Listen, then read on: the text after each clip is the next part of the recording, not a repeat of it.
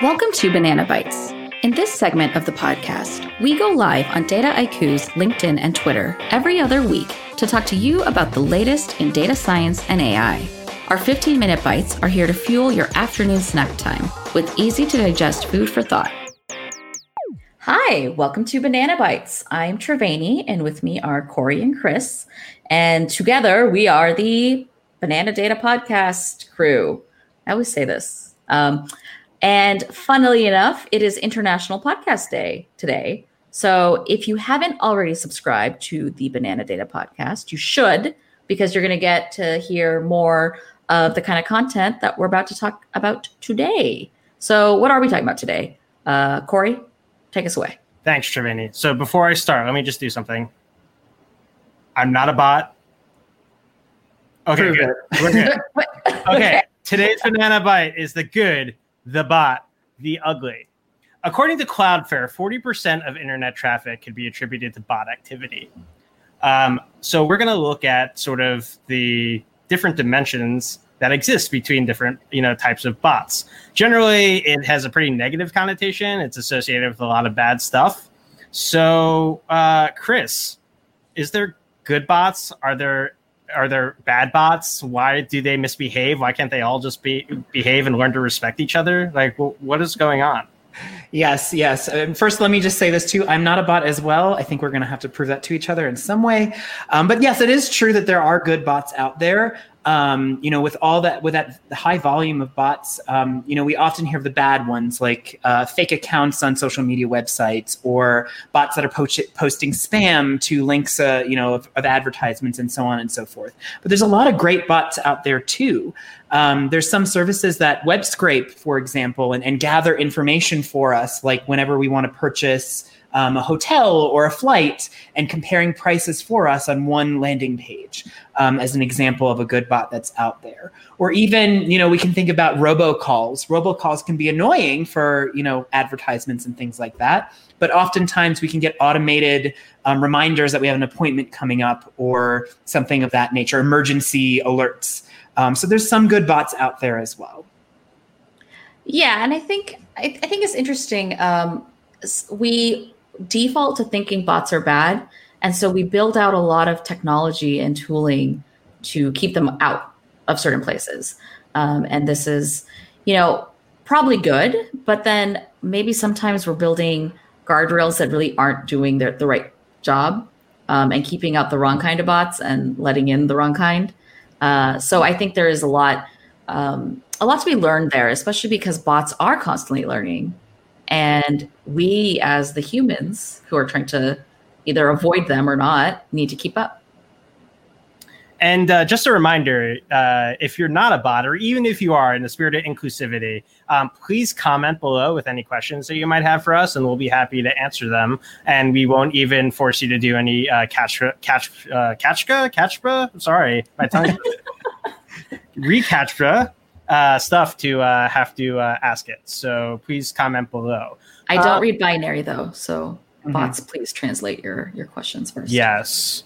Uh, I guess the next part is sort of we'll be focusing on um, everyone's three favorite uh, favorite three letter algorithm, or sorry, woo, favorite three letter acronym. There we go. NLP, nat- natural language mm-hmm. processing. Mm-hmm. So um, it seems like a pretty good thing um, but like I was under the impression that bots are all malicious. So like I mean, mm-hmm. explain NLP and how bots uh, work with it within that. Well, bots aren't malicious. It's the people using the bots that are malicious, mm-hmm. right? And so like I I think you know there are a lot of like interesting bots on Twitter where it's like, hey, uh, roll up this uh, thread for me so I can just quickly read through everything without having to like click on each single tweet um, you know there's and there's there's bots to help alert like hey someone mentioned xyz in one of their their articles or this or that. Do you want to check it out? So there are a lot of really good uses for bots um, using nlp but then the question is when the person behind the bot is not out for the best intentions then you're going to get problems. And then you're going to get things that you're probably thinking of like troll bots and you know like those spam comments about like go here and buy my product that is silly or whatever it might be.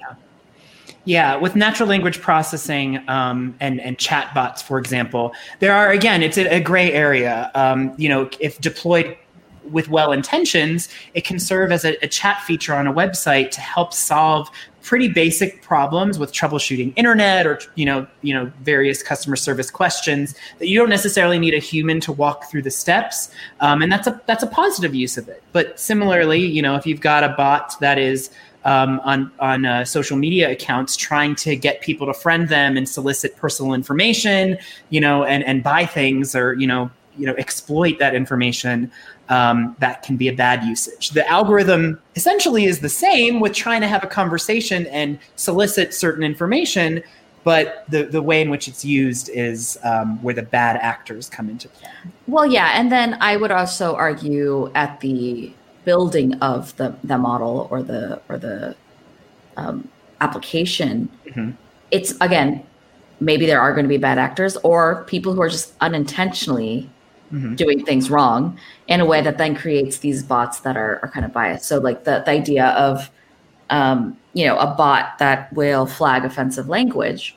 Well, something that's not offensive uh, to me or to a majority of people might start getting flagged if enough people are going in and saying, no, this is offensive. This is offensive. And the word is like cats and all the dog people are going in and like, uh, are saying that. My my dog would probably. You're a dog person, right? I am. My dog would ask ask me to do that probably if she could. But you know, the point then is that now you're getting a, a source of truth from a group of people mm-hmm. versus a sort of consensus that's been built broadly. So I think, like with any AI application, um, bots are just as subject to the, you know, the potential for skew and bias, um, both in the building and deploying, or sorry, building and training, and also the implementation. Mm-hmm. Yeah, don't hate the bot, hate the game. Oh, Corey, always with your little I, nifty sayings. Look at me, I'm like 80 years old saying nifty. Okay. so uh, we've made reference to this over the episode, and um, we have a, a, an episode coming out later this week that's going to be talking about this subject. But let's talk a little bit about reCAPTCHA, CAPTCHA, you know, I'm not a robot um, generally people will think that that's a pretty good standard, right? Because you don't want bots um, doing stuff that humans should be doing, and you want to be able to filter that out. But there, there's there's a little bit of a gray area there. Triveni, do you want to talk about that a little bit? Yeah, so we we'll talk about this on the the episode when releases on Friday. But you know, it's very easy for us to design things, um, or for people who design things like CAPTCHA and reCAPTCHA to be like, oh, obviously people coming to this website can look at these crazy letters and then type them out for me and then I'll know that they're a person. And it's really sad because that kind of thought process, that kind of design process ends up excluding a lot of people who aren't going to be able to do that, right? And so like we tend to design for the quote unquote average user who will look like us or have the same capacities that we do. But for users who might be blind and rely on a like voice transcribing tool to like read websites to them. Or for users who are colorblind and can't even like tell the difference or whatever it might be. Or dyslexic. Like there are all sorts of disabilities that i think captcha can be really harmful about. Mm-hmm. um, and then you know it's it's this weird conundrum of i want to keep out the bots that aren't helping other people but how do i distinguish between those two things yeah yeah. And just for the audience, CAPTCHAs are, are those kind of little weird things that you type in letters when you want to access a website, or you know, identify the the stoplights in this image. Um, those types of things that you see on websites that say, "I am not a robot." Um, and the whole dilemma here is how do we, de- you know, delineate between humans and non-humans? And um, you know, as Triveni mentioned, there's a lot of ethical concerns there for you know the minority groups that may not be accounted for to serve the majority. But even beyond that, um, you know, related to something we talked about a little bit earlier, is this arms race between development and you know cat and mouse game of uh, cats, you know, becoming more sophisticated, mouses uh, being able to evade the new methods by the cats, and cats, you know, coming up with new uh, ways to uh, beat the mouse. Um, and that's happening with CAPTCHAs as well. Um, you know, you're limited by predicting bot attacks based on the data we have from analyzing suspicious activity from past patterns. Um, so, you know, how do you prevent new attacks? Well, you don't know what to look for um, or how to account for those new attacks because you've just never seen it before. It's kind of the age old question of how does a, a video go viral on YouTube? Um, it's because it's unique and different, and there's something you know spectacular about it. Same thing with bots and new attacks. You know, there's going to be something different that you've not thought of before. So it's a very interesting. Yeah, but I think there's even like a deeper thing there, which is that like think about the the bots or the captchas where it's like go tell me which ones are streetlights or storefronts mm-hmm. or whatever. What what's happening when I do that? Well, I'm I'm telling Google or whoever that is doing the captcha that this picture is a storefront. This picture is a stoplight. I'm labeling information for them. Mm-hmm. And now that labeled data gets fed into an overall image recognition model, which in turn improves the ability for this this tool to re- recognize images, mm-hmm. which then gets deployed to bots that can then say, "Oh, I know how to do this, even though I'm not a human. And now we're again letting bots through the door. So like it really is like you're saying an arms race um, where we need to stay. We want to use AI so that it's like, and we want it to be really good so that it's good for us, but we don't want it to be good so that it's good at being bad. The, the, the arms race analogy is a really interesting one because we're necessarily, or maybe even unnecessarily, upping the ante. I mean, if the goal is to make bots smarter, then bots that are being built are going to be more sophisticated. Then it's going to be harder and harder to be able to determine that you are actually a human.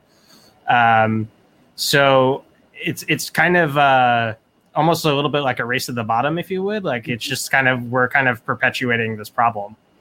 Well, and and then like this whole idea around if somebody relies on technology and AI to live their life, does that all of a sudden mean they're not human because CAPTCHA doesn't think so? Like it, it's just it's so icky, right? Like that's just for lack of a better word. I mean, we haven't even developed AI that is sentient and conscious and like is AI life and our AI is human. We haven't Except even gotten Corey, that. right? Except for Corey. Corey's a bot. I'm pretty I actually, sure. I actually had you fooled the entire time. I am in fact a bot. So. But but you know, like we haven't even gotten to that stage in our world, and we're already at this point where people who rely on AI and technology to do things in their day to day are feeling like dehumanized by these kinds of terms and, and ideas. And it's really it's kind of it's really sad that we're not designing inclusively in this regard. Yeah, and this this gray area is is something that we'll we'll get into a, lot more detail in, in, the, in, the, upcoming episode release. So I don't want to give away too much for that, but kind of stay tuned for that. Um, but yeah, I mean, it is something that we really need to be cognizant of. And as AI gets more and more sophisticated, you know, is it helping us in terms of convenience or is it kind of displacing human beings to a certain regard and various jobs or free labor you know by virtue of us helping the ai to become more uh, sophisticated? So it is a big dilemma as you said it's kind of murky um, and you know we're all trying to figure it out one step at a time. Yeah well isn't that life? One day at a time. Yeah yeah. Well i uh, i think that's all we've got for today uh, I know that Corey needs to go for his oil change. Yes. Um, and so, I'm feeling very rusty. Man. Um, but so as a reminder, we talk about talks or talks. We talk about things like bots and CAPTCHA um, on the Banana Data podcast, available wherever you listen to podcasts. And we talk about a lot of other fun and interesting things. So you should definitely check us out. And uh, I guess we'll see you guys in, in two weeks. Say bye, boys. Beep boop. Bye bye. and that's all we have for our Banana Bytes today. To catch our live segments, follow Dataiku on LinkedIn or Twitter for bi weekly live streams.